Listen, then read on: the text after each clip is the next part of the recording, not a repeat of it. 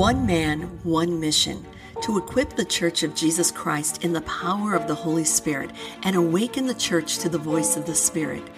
David Cuppett brings to you the School of the Holy Spirit from one of his many missions from around the world, where he aligns with apostolic leaders to eradicate spiritual blindness and reveal the true authority of believers in Christ, to prophesy, heal the sick, raise the dead, and cleanse the lepers.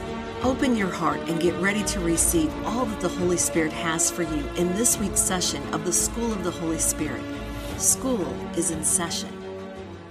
You know, I want to talk to you about something. I actually was going to do something else tonight, and I was so worn out from the last 3 days of prophesying over you guys that I dozed off. What I saw were people with their tongue out, and Jesus was walking by everybody and putting a drop of oil on everybody's tongue. Yeah. And so I kind of have the unction of what I know the Lord wants to do tonight.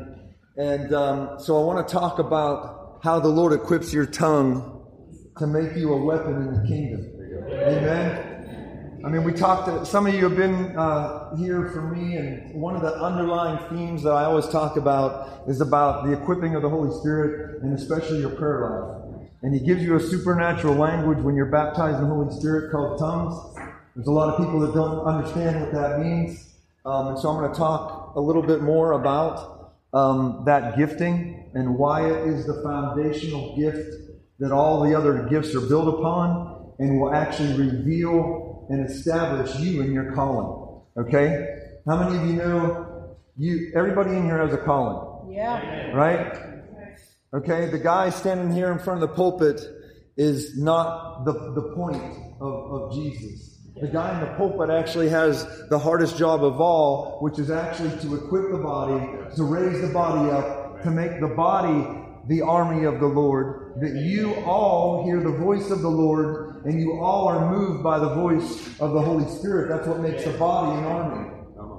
Unfortunately, most of the church today comes in to hear what the pastor heard instead of going out as a body and hearing what the Lord is saying to the body to make the body an army, so that the body is going into the cities, the highways, and the byways and doing the supernatural thing. Yes. And if you understand that concept, it switches the whole concept of what a church is for. Okay? You don't come for somebody to give you something. You come to a line to hear where you're all going to be sent and anointed and do the work of the ministry.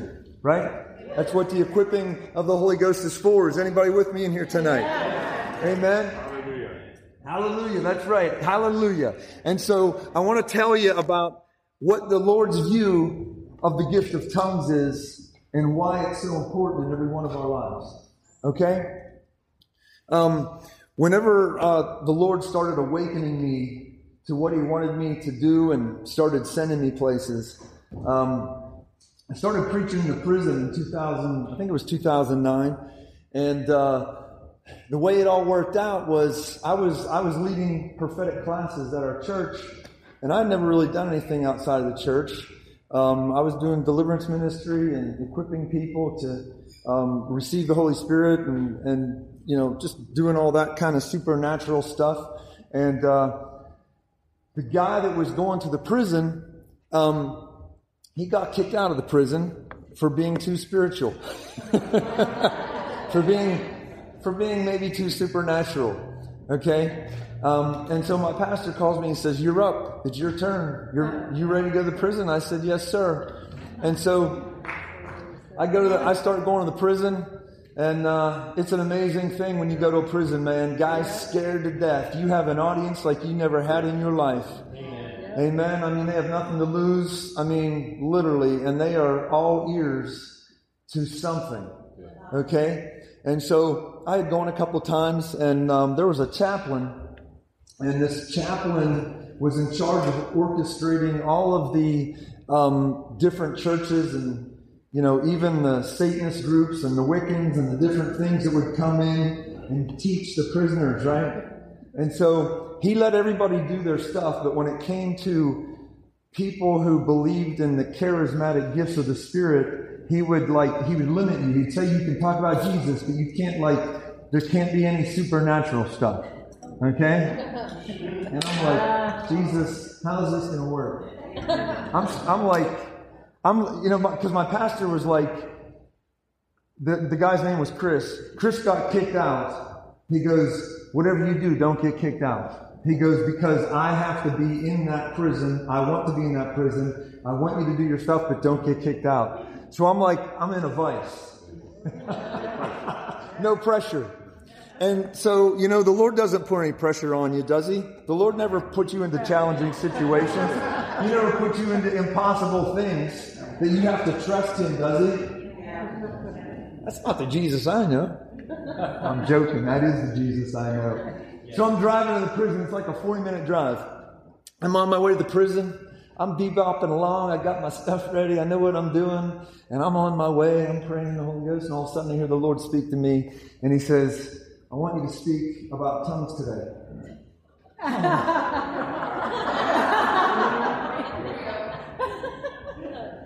I literally pulled off the road. Sweat started running off my brow. And I'm like, get kicked out of my pastor, doing what the Lord told me. Get kicked out, do what the Lord told me.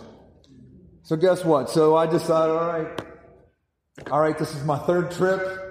My goal, you know, is this my goal? I don't know, but if I get kicked out of my third trip, I get kicked out of my third trip, right?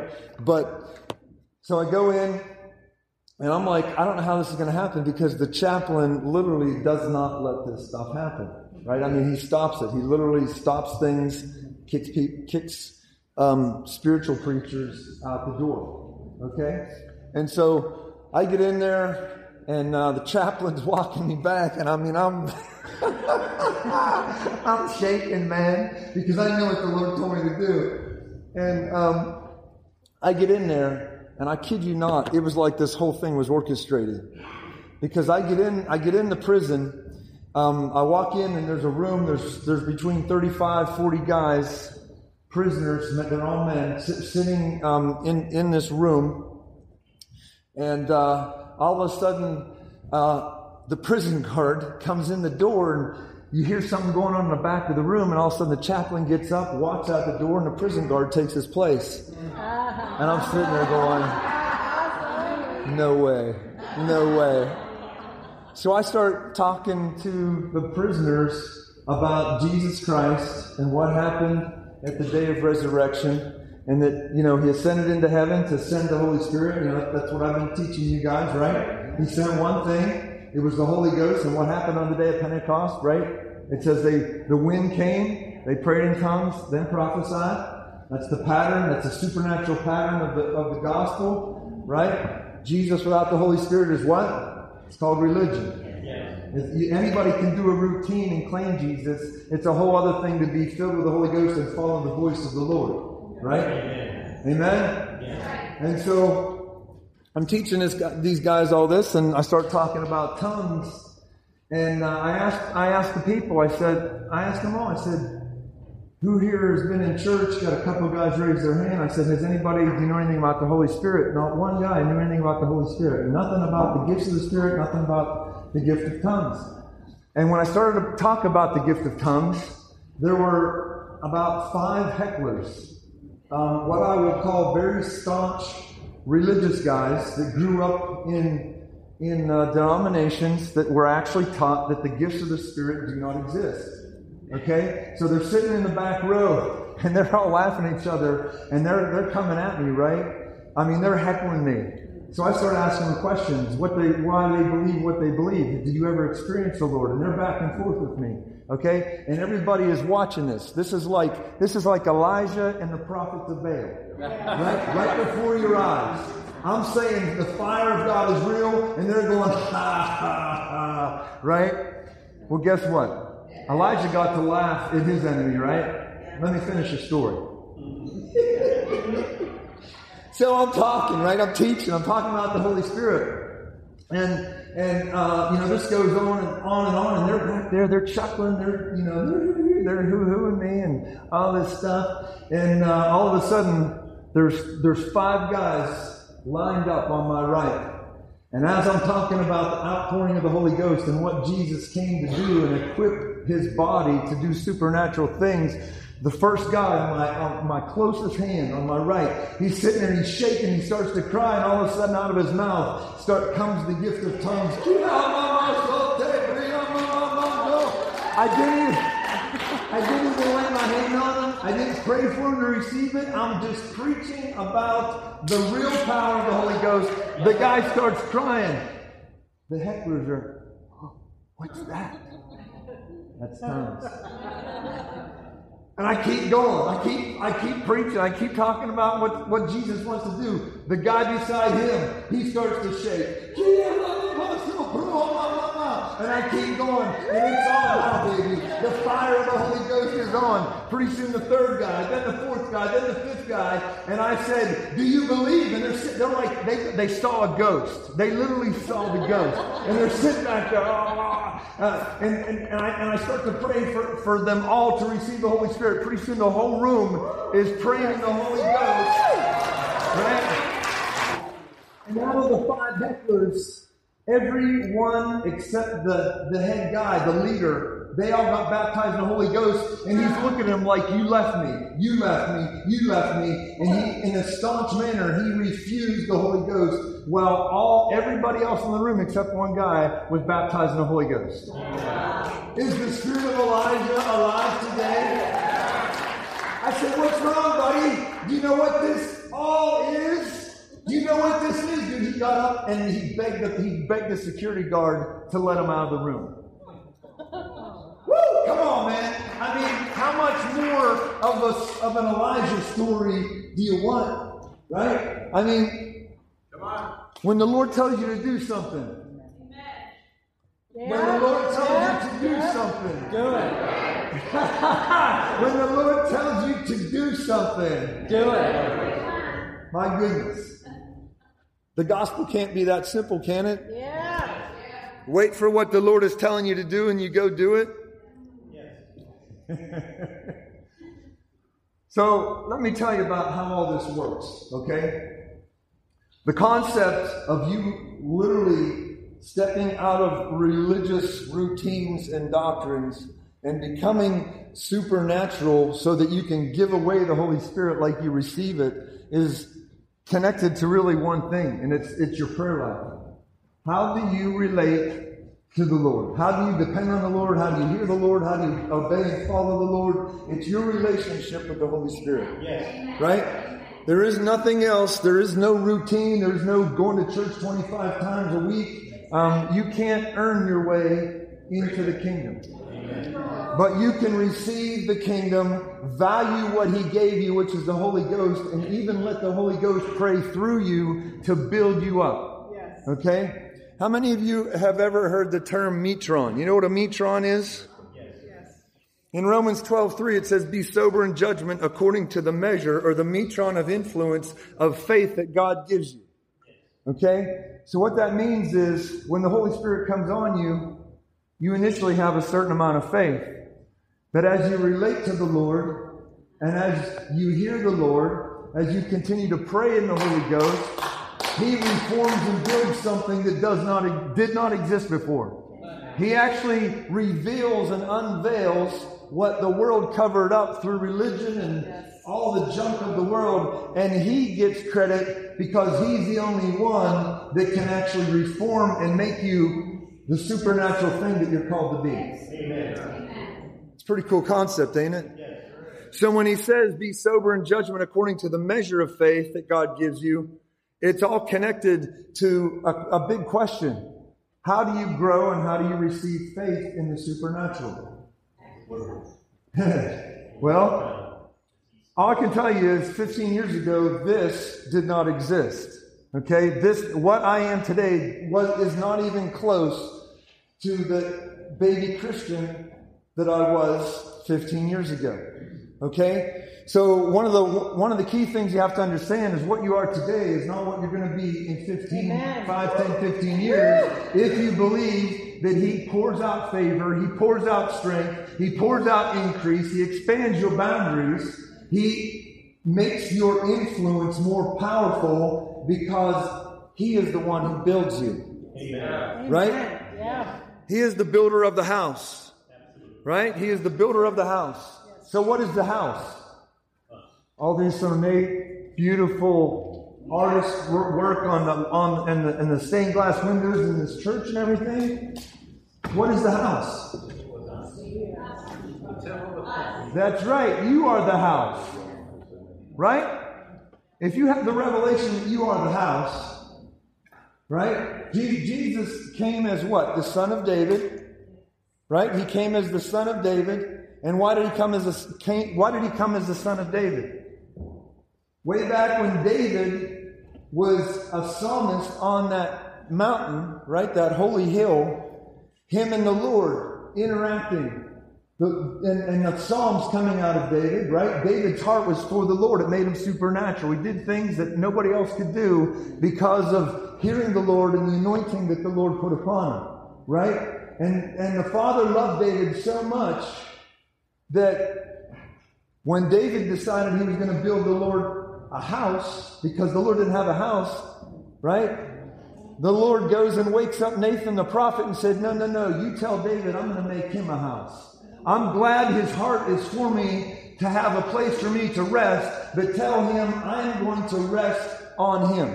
Amen. And the Father loved David so much, he says, I'm going to send my son Jesus Christ as the son of David. He actually prophesied, right, that I will restore the tent of David. You know that prophecy? Right? I will restore the tent that was fallen down. So what's that mean? So when Jesus Christ comes, He not only dies for your sins, but He dies for you to be resurrected in Christ. He makes you something that you could never be on your own, and He equips you with a prayer language to pray like David did, to make you as supernatural as David, to make you a giant killer, to make you something that you could never make on your own. You couldn't take credit for it, but it comes down to the prayer and supplication of David that came on one man, now as a gift is given to the masses. Amen. To make the body the army of the Lord. Woo!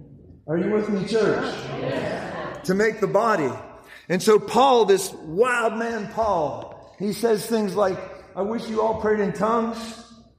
I pray in tongues more than you all. He says, pursue love, desire spiritual gifts, especially that you may prophesy. Right? He's begging the church to use the one gift that Jesus gives you when He equips you to pray in the Holy Ghost so that you could be made supernatural as a son of David. Amen. Right? Yes. As a son of David. And so in the book of Jude, chapter 20, Jude 1:20, it says, build yourselves up in your most holy emotion, praying in the Holy Ghost. So when he says build, right? So he's telling you to pray in the Holy Ghost. Right? Jesus, the vision I gave you was Jesus putting oil on your tongue. Why? So that you can build. Right? You can't build in any other way other than in the Spirit. Do you understand that? Yeah. Literally, you can't build outside of the Spirit. Amen. Jesus said if you build on sand, right? But if you build on the rock, right? What is the rock? The rock is the one who sent the oil. Yeah. Right? Jesus is the rock. He sent the oil. The one thing Jesus sent was the oil, the power of the Holy Ghost. And so when he says build yourself up in your most holy emotion, he's giving you the prescription, the answer to every issue in your life is to pray in the Holy Ghost, because the Lord has your answer no matter what the situation is. He will build you. What do I mean by that? Well, where does faith come from? Build yourself up in your most holy emotion, right? But where does faith come from? Faith comes by hearing, right? Yes. Romans 10:17, faith comes by hearing, and hearing by the rhema, the rhema word. Yeah. The rhema. That doesn't mean you pick and choose scriptures and say, if I memorize Psalm 23, everything's going to be good in my life. If you hear the Lord and He points you to Psalm 23, that's a different story. Right. But He also might speak to you and talk to you about a trauma or an issue that you had that might be a wall and a resistance, and when he speaks that thing, he rips that thing down and he reforms you. The voice of the Lord is the only thing that can create and take credit for what he will make you to be. Amen. Amen. Amen. When I first got baptized in the Holy Ghost, I prayed in tongues hours and hours and hours. It was the only way I could get peace. I would do all-nighters. I prayed in the Holy Ghost, and I began to write. I mean, I had page after page, hundreds of pages of visions and dreams of the Lord speaking to me and confronting all the lies, all the things that I wasn't, and establishing the destiny and the reformation, even into my call to go to India, even in my call to go to certain cities. It was all revealed in dreams. He built me. He tore something down to build me, right? We taught you, some of you guys that were in the meeting the other day, I taught you about Jeremiah chapter 1, that when the hand of the Lord came upon Jeremiah, he said, I will put my word, my vision upon you to tear down, destroy, to root out, right? To rip out the lie, to rip out what made you powerless, and to build and to plant, to establish his vision, right? The Lord says in his scripture, above all things, get vision. Without vision, the people what? They perish. So do you center your life around getting vision? Or do you wait for the pastor to entertain you with a good, you know, a good mama or something? Come on, man, you're the army. Yeah. You're the army. That's right. I don't care what anybody said to you before, but you're the army, and the Lord has vision for you. He has purpose for you. He has something to release and awaken in you that did not exist before. Amen? It did not exist before until he speaks into the darkness. And the darkness what? The darkness doesn't have an answer for the light. The darkness is a victim of the light. Instead of the body being a victim of the world, because you hear the voice of the Lord, the world is at your mercy. Yes. Anybody who has the vision of the Lord is the most powerful people on earth. Amen. You are. You are the most powerful people on earth if you hear the Lord speak, if you have his vision, his dream in your heart. Nothing can stop you. Nothing can shake you. He will speak to you and tell you to do an impossible thing. He will orchestrate moving anything that's in your way out of the room and putting the man who will let the outpouring of the Holy Ghost come upon the prisoners. Are you with me, church? Come on, man. Anybody excited in here tonight? I mean, he's a supernatural God. Why wouldn't he make you supernatural? Amen. David was supernatural. He killed giants. Yeah. Anybody who hung around David did what? Killed some big things. Right? People start hanging around me. You're either going to start killing things, or you're probably not going to hang around me too long. Right, John? That's right.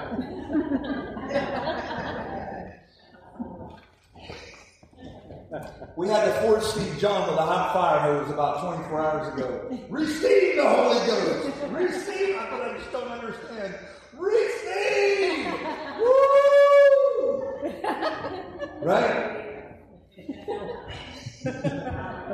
That's funny, but it's simple. The rational mind can't understand the simplicity of the way of the Lord, that instead of you having to work and earn your way to salvation, you receive.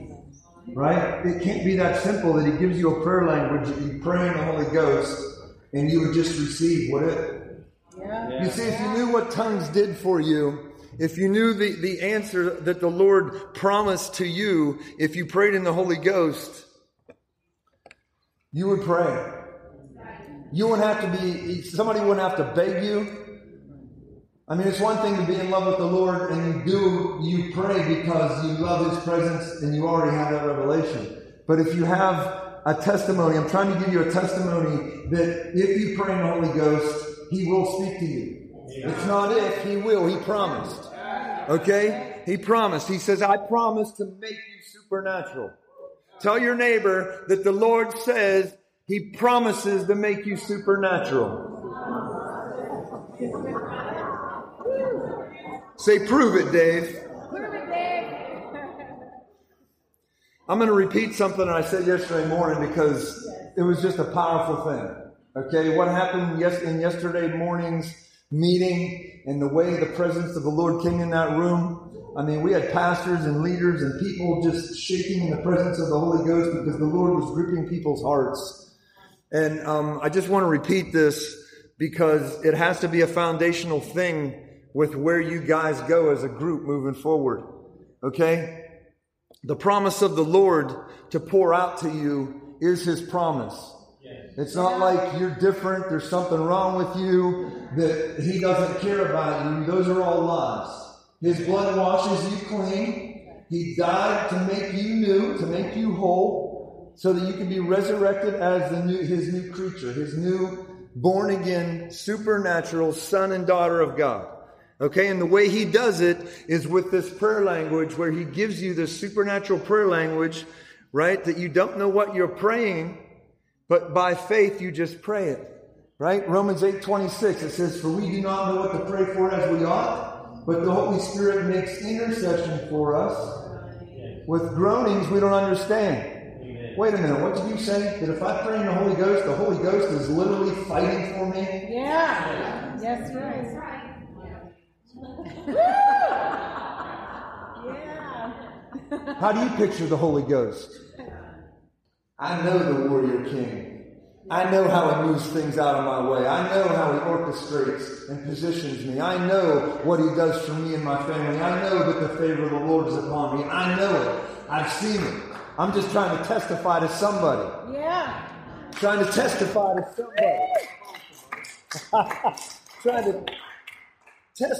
somebody. For we do not know what to pray for as we ought. Some of you ought to tattoo that one on you. That's good. Romans 8:26. You should tattoo that. I had that tattooed on my kids when I got that revelation. Not knowing what to pray is the biggest humanistic excuse, demonic lie there is. Because when the Lord says, "I have your answer," I'll even give you a language. You don't even have to know what it means. Good. Nothing. You don't need to know nothing. Look at your neighbor and say, "Duh! It's the Holy Ghost! You don't need to know nothing! You can be dumber than a box of rocks, and the Lord will make you the smartest person in the room." Amen. "For I do not know what I ought to pray, but the Holy Ghost makes intercession for me." Amen. Dumber than a box of rocks. Come on, everybody raise your hand. That's us. We think we know, but we don't. Right. That's called religion. That's called self-righteousness. But when you wait on the Holy Ghost in His Spirit, knowing that He is going to speak and lead, well, Dave, you were going to preach on this other thing tonight. I really was expecting you to preach on it. Yeah, but I saw the Lord give me a vision. He wants to put oil on people's tongues tonight. Are you with me? Yeah. "For we do not know what to pray for as we ought, but the Holy Ghost makes intercession for us with groanings that can't be uttered. Yeah. Now He who searches the heart knows what the mind of the Spirit is." Right? He gives you the Spirit to search your heart. He actually knows what your heart is. He's praying through you. You don't know what's going on, but the Holy Ghost knows everything about your heart. He knows your need. He knows how to be intimate with you. He knows everything. And you're trusting Him in a supernatural relationship. And the last line, verse 27, it says, "He prays the perfect will of the Lord." Amen. Tell your neighbor, look at him, say, "The perfect will comes through holy tongues." Are you going to use it? Yes. Look at him, ask him, are you going to use the power of the Holy Ghost?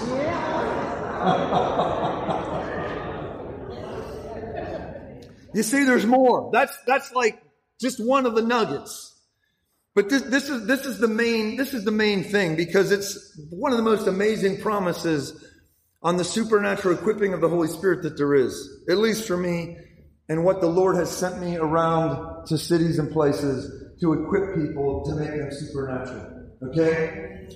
And in 1 Corinthians chapter 14, verse 20, Paul actually references this scripture. He's talking about the need, and he's imploring the people to pray in the Holy Ghost. Okay? And it's a reference to Isaiah 28, verse 9. Isaiah 28, verse 9, I'm going to read this out of the Amplified. It says, "To whom will he teach knowledge? And to whom will he make to understand the message?" The word teach there is the word yada. It means intimacy. It means out of intimacy, he will teach you, right? Amen. And it actually means to see, to receive vision, to receive from the Lord. Teaching is not something that you simply learn and try to understand Scripture on your own. He's talking about having impartation as a routine daily thing in your life. That's right. Daily. Yeah. Do you live by trying to do a routine and achieve what the picture of the Bible says? Or do you live every day by receiving impartation? Amen. You see, right now, you're a product of impartation. Because I was going to preach something else, but he wants to put oil on people's tongues to awaken an army. Yeah. Amen? Amen? Say this, say, "Holy Ghost, Holy Ghost, I give you my heart." Give you my heart. Say it again, "I give you my heart." Give you my heart. I'm in need of impartation. I lay down my religion. I lay down trying to achieve, trying to work for salvation. I throw that lies away, and I receive your impartation. Get ready, man. You're about to get messed up. You're about to get messed up. Because he said, "To whom will I teach? And to whom will I make to understand?" Who will I give supernatural vision, dreams, understanding, right? That was Joel 2:28. "I will pour out my spirit upon you. You will dream dreams, have visions, and you will prophesy," just like they did on the day of Pentecost. "I will make you," right? We talked about this the other day. Pete, right? Yeah. Pete, who was chicken, right? He was chicken before the outpouring of the Holy Ghost. But after the Holy Ghost, Pete was made supernatural. There's Chicken Pete and Supernatural Pete. Which one do you relate to? Continuing on, let's get back here. We're getting off topic. He says, "Whom will I teach to understand the message?" The message being his intent for the day, his intent for your life, his intent for you to invade, his intent for you to become supernatural, his intent to break away all the lies and the junk and reveal the real you, the real message. That's what the real message is, and only he has it. You can't create it on your own. You can't figure it out on your own. You can't achieve it on your own. He's the only one that has the message, and he's the only one that has the power to reveal it to you. So you can't go anywhere else except to the Holy Ghost. Religion will tell you to just read your scripture, but the supernatural God says, "Come to me. Come boldly to the throne of grace. I have broken down the wall of separation. I've made you a new creature. You are no longer of the old. You are in the new. Nothing. There's nothing out of your grasp. Come to my throne room. Come on, as sons and daughters, come. Come boldly to the throne of grace." Yes. Are you with me? Yeah. So that message is extremely important. It's your destiny. It's your purpose. It's your ability. It's the building up, right? Building yourself up in your most holy emotions, right? So the gift of tongues has an intention to reveal to you the message. That's why in the book of Jude it says, "Build yourself up." We'll get to that here in a second. Verse 10. Isaiah 28, verse 10. For it is his prophets repeating over and over, precept upon precept, rule upon rule, upon rule, here a little, there a little. And he answers. I'm reading out of the Amplified now. He says, "No." Verse 11, he says, "No." Some guy standing up here reading Bible scripture to you is not going to reveal to you the message. Amen. He gave you the question to ask so that he gave you the question so that you wouldn't be deceived. Amen. so that you wouldn't be taken down all the wrong paths. He says, I have one path. My son Jesus conquered sin and death. He went to hell. He took the keys of life and death. He was raised up. He holds all the keys of life, sin, and death. There's no key that Jesus doesn't hold. And when he ascended into heaven, he said he sent one thing to make your life simple. Simple. It's like a baby crying, right? It couldn't be that simple, is it? So he answers, it's not about repeating line upon line. It's not. He says, no, but the Lord will teach the rebels in a more humiliating way with a stammering lip and another tongue. He will speak to his people. To these unbelieving and hard-hearted, he had said, this is the true rest that you shall give to the weary, and this is the true refreshing. It can't be that simple, can it? Yeah. For you literally to lay down your will and realize that you can't get to the supernatural any other way outside of the power of the Holy Ghost. It's actually so rigged. It's actually rigged in your favor in such a way that it actually is so in your favor that if you lay down your will and say, I'm going to do it his way, to pray the perfect will of the Lord, right? He begins to pour out. He begins to tear down the lies. Every vision, every dream you get is tearing down the lies and revealing the truth. Good word. That's what prophecy is. Amen. If you understand what I just taught you about your prayer life and receiving the Lord speaking to you in visions and dreams, you will also value prophecy in the church in the same way. That's why in 1 Corinthians chapter 14, Paul practically begged the church, right? He says, pursue love, desire spiritual gifts, especially you may prophesy. He goes on and says, I wish you all prayed in tongues even more than you prophesy. Right at the pattern. You pray in tongues, you receive vision, and you prophesy. And he gets down to chapter 14, verse 20, 21, 22, and 23. And he says, when the new person comes in, the army who sees the vision of the Lord helps the unbeliever who doesn't have vision.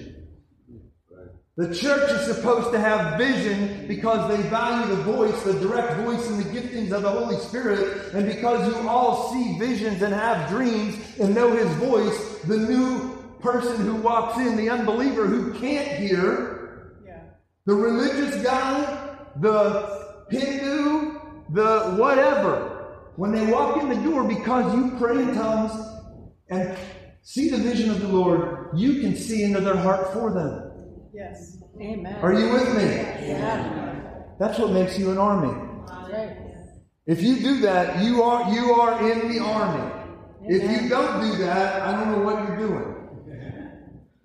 No, I'm being serious. I don't know what you're doing, because that's not Christianity. Christianity is about the power of the Lord. It's about heaven invading the darkness. It's about you being more powerful than anything else on the earth. It's about you being a representation of the King of Kings and the Lord of Lords, the most dominant thing on the earth. It doesn't matter what you face, it matters what you hear. It does not matter what you face, it matters what you hear in your prayer room.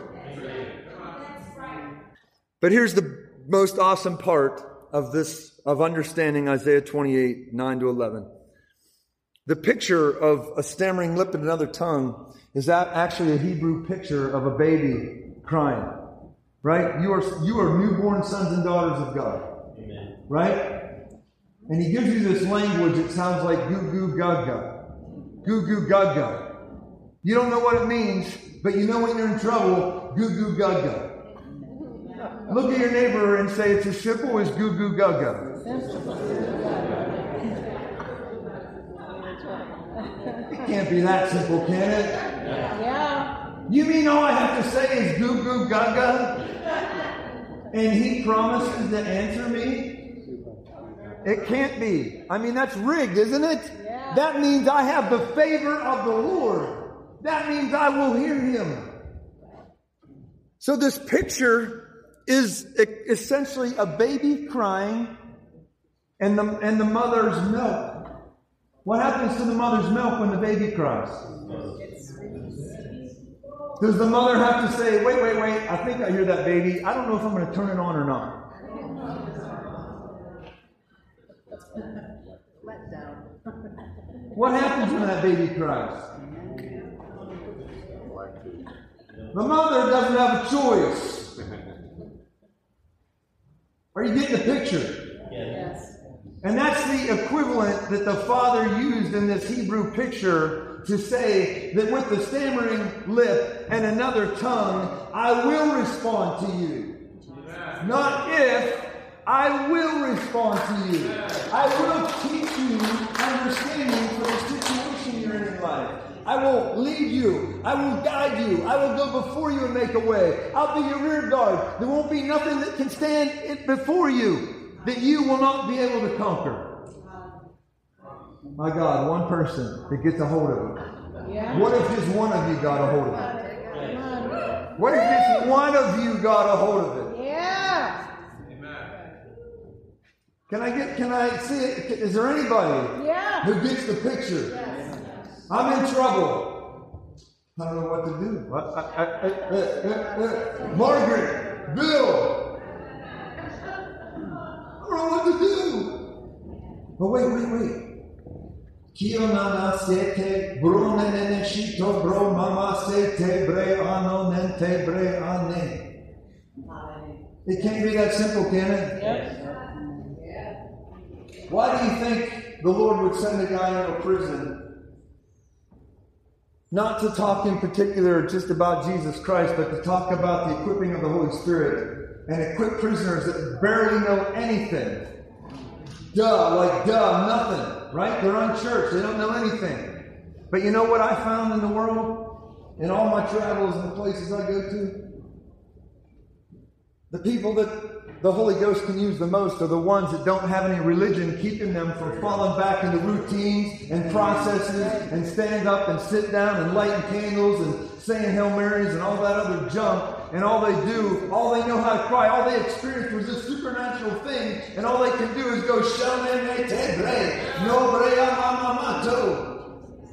I had a guy call me like 3 or 4 years later. He got out of prison. He says, I'm now leaving church because I started to pray in tongues in a prison.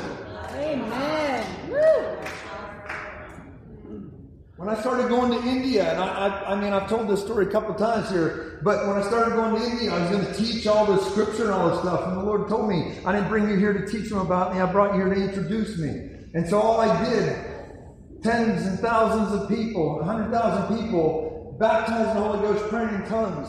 And my thought is, if you can do it to the prisoner that you made a leader of a house of God who now believes in the power of the Holy Ghost, you can do it to any of those Hindus, you can do it to any Baptist, you can do it to any Methodist, you can do it to any Buddhist, any of them.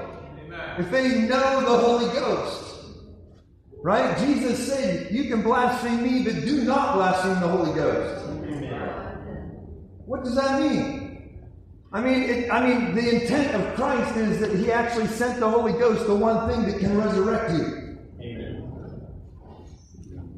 Jesus without the Holy Ghost is called dead religion. Yeah. It's powerless. That's right. Routines, garbage. So when people ask me, well, I believe in Jesus and I'm saved, I say, let's talk about your spiritual life. And they say, well, I don't even pray. I don't do anything. I said, well, you think you're alive, but you're dead. I don't care if you go to church or not. Do you know the Holy Ghost? Yes. Amen. Come on, man. Do you know the Holy Ghost? Yes. Do you embrace the outpouring of the Holy Ghost? The one thing that Jesus gave, the Holy Ghost. Yeah. Amen? Amen. So there's supernatural prayer language that He gives. Where do you put it on the ranking of your life needs? Number one. Is it above the Bible? Yep. Wait a minute, I'm meddling in some religion here. Is your relationship with the Holy Ghost above the Bible? Yep.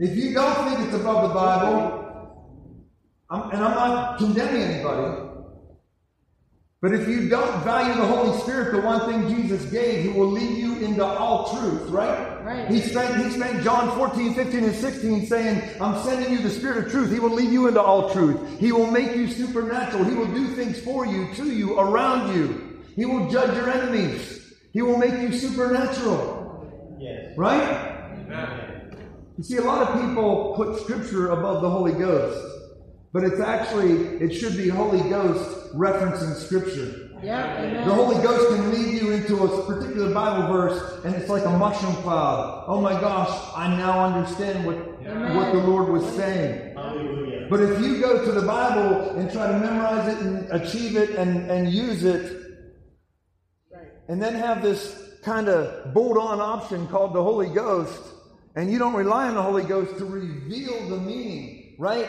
How did he say that he would reveal the meaning to you? To whom will, verse 9, to whom will he teach knowledge? To whom will he make to understand the message? This is a crazy concept, but unless the Lord gives me a vision, he wants me to study and understand a certain piece of Scripture, I don't go there trying to just read through it. Amen. What I do is I spend my time with the Holy Ghost, and when he wants to say, we're on John 16 this week, or we're on 1 Corinthians chapter 15 this week, and we're going to zero in on this concept, this thing. And I know this might be far out there for some of you guys, but it's a maturing process. Amen. If you trust the Holy Ghost, the one thing Jesus meant, Scripture is another reference point. Okay? I hear people all the time saying, well, if it doesn't line up with the Bible, if it doesn't line up to the Bible. You know how many times the Lord has sent things to me that's not in the Bible? Do I freeze if it's not in the Bible? No.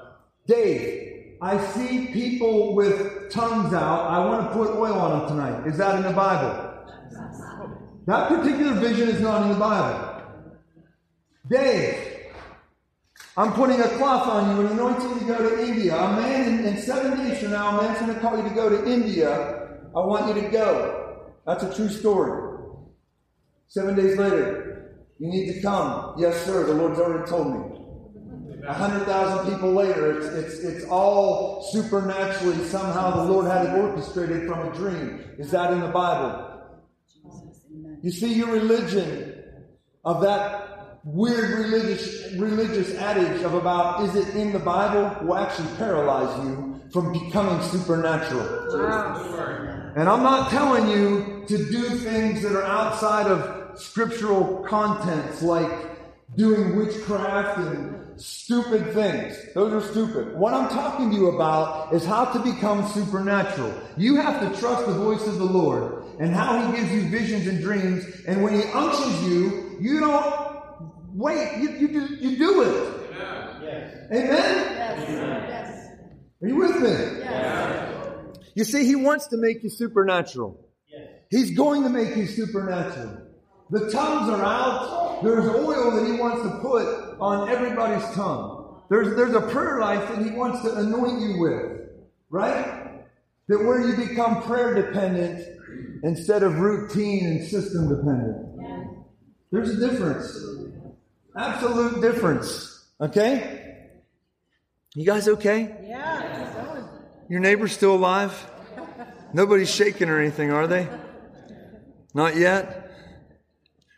You see, the desire of Paul is that the church would be centered around the voice of the Lord. What made the disciples supernatural? Did they even have a New Testament? What did the 120 in the upper room have in terms of New Testament scripture? I'm giving you a clue here.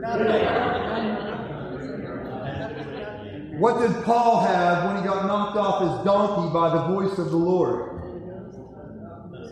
Come on, I'm giving you a clue. What could they reference other than the voice of the Holy Ghost? So where did they spend their time?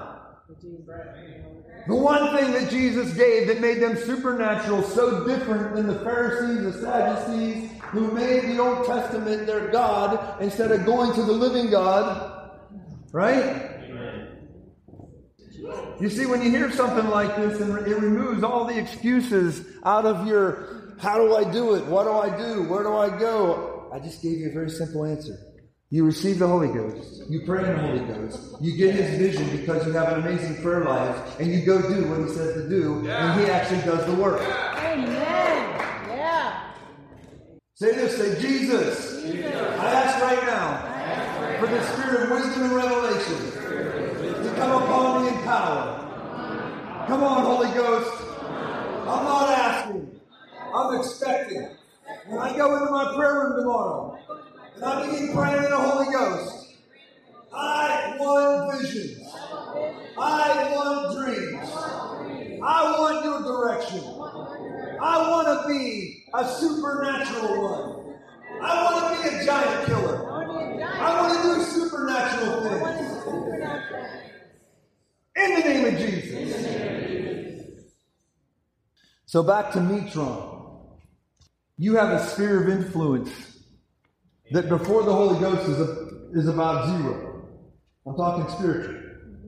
You get baptized in the Holy Ghost and you have this favor on you. Okay? You have this circle around you that you can actually, when somebody steps into your circle, the Lord gives you authority, gives you ability in the Spirit to speak into their life.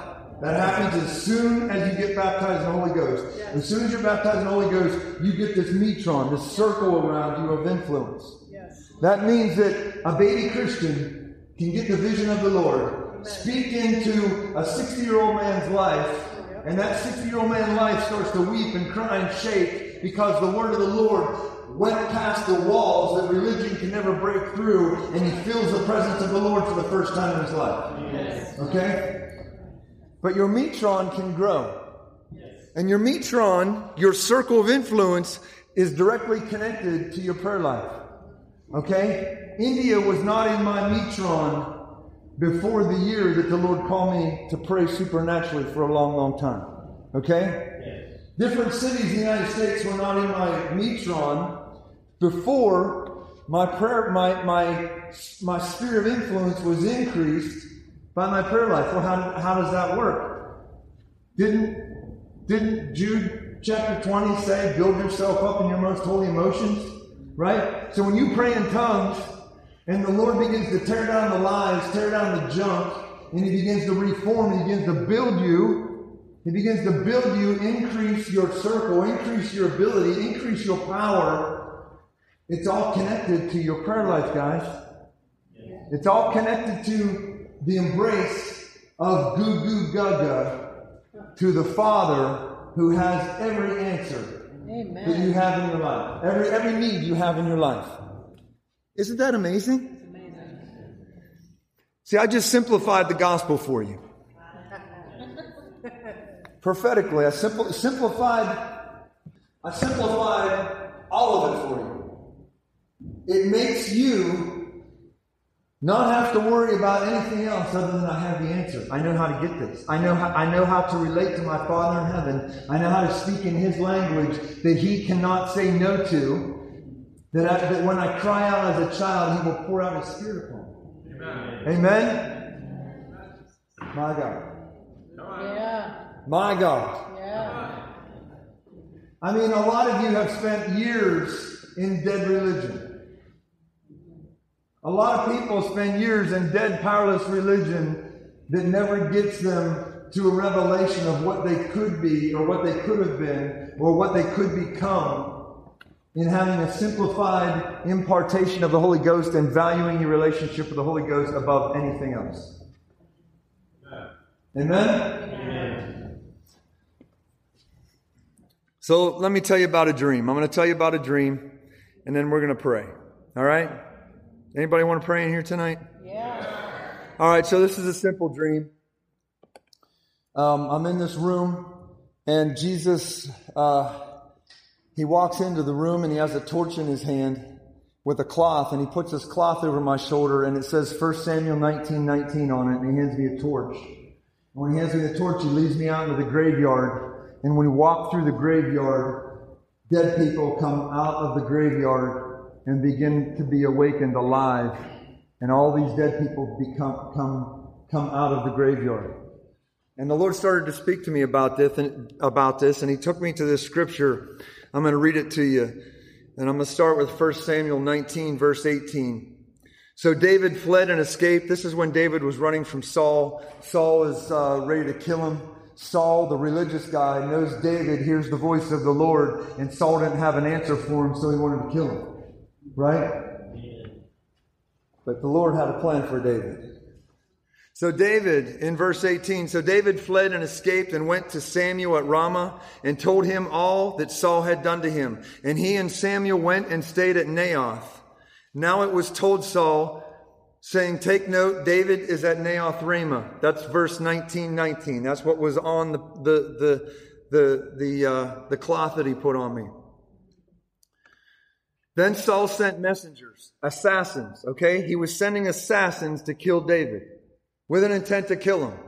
But David was with Samuel at Naioth-Ramah. He was with the prophet. He was with the prophetic voice, okay? And when they saw the group of prophets prophesying, meaning that when the assassins saw the group of prophets prophesying, Samuel standing as a leader over them, the Spirit of God came upon the messengers Saul sent. So the assassins were not under the power anymore of the assignment to kill David. The power of the presence of the prophetic voice coming off of David on that mountain now had so much power on it that the assassins couldn't fulfill their mission. It says that they stripped down their clothes. They stopped what they're doing. They went back and they told Saul, hey, we tried to kill him, but somehow there's this supernatural power at Naioth-Ramah. David and Samuel are praying in tongues and they're prophesying, and the supernatural presence of God is so powerful that when you get close enough, when you step in David's metron, we start to shake and we don't know why, but we can't kill him. Yeah. And they run back to Saul. Amen. Wow. So Saul says, and when Saul was told, he sent other assassins, and they prophesied likewise, meaning that the assassins went to kill David. They came in David's metron on that mountain with the prophet, and they came under the power of the Holy Ghost, and they couldn't fulfill their mission to kill him. And they run back and tell Saul, it's real. The power of the prophetic is real. What David is hearing from the Lord is so powerful, we can't get within killing distance of him. Yes. Are you hearing me, church? My God, are you hearing me, church? Why would you want to prophesy? Why would you want to prophesy? You see, it gets better. It gets better.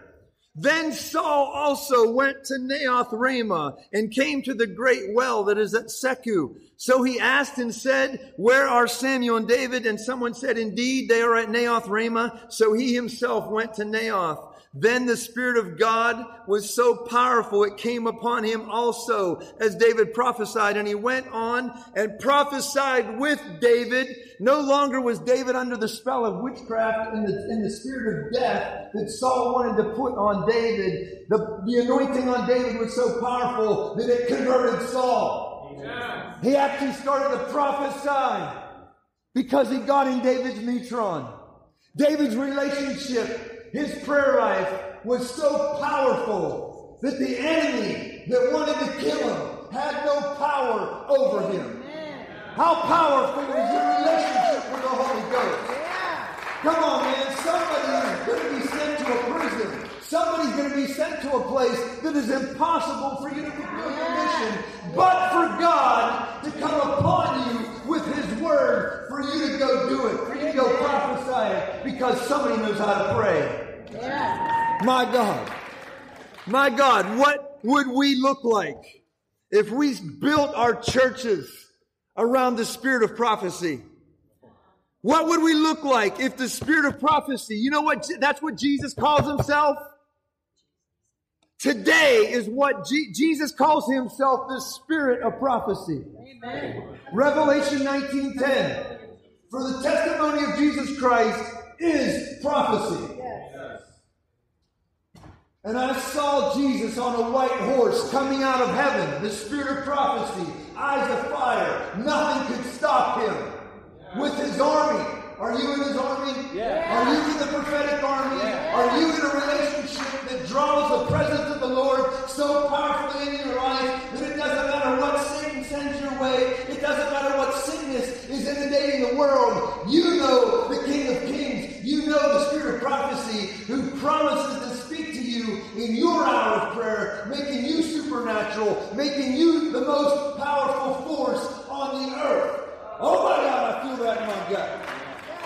Do you feel that?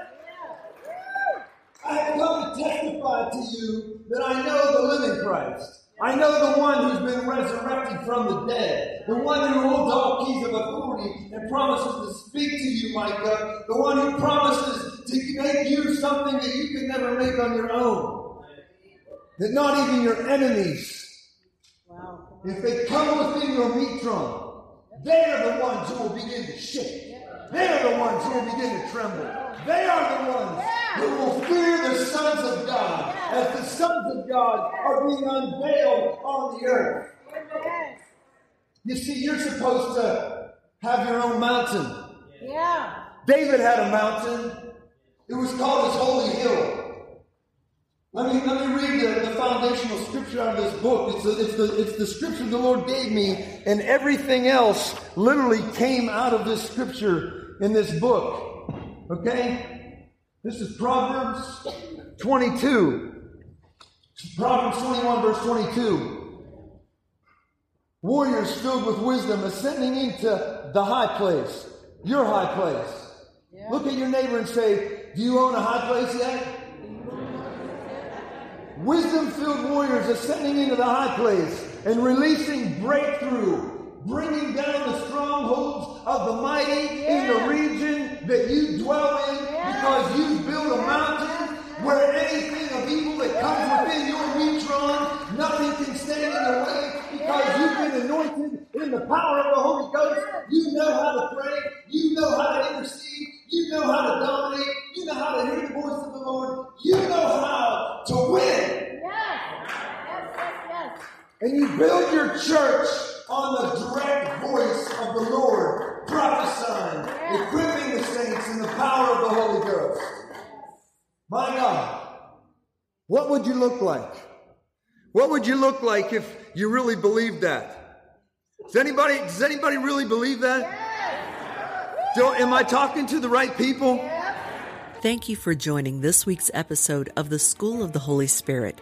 For more information or to request David at your church or conference, please go to davidcuppett.org, davidcuppett.org, or 5stoneministries.org.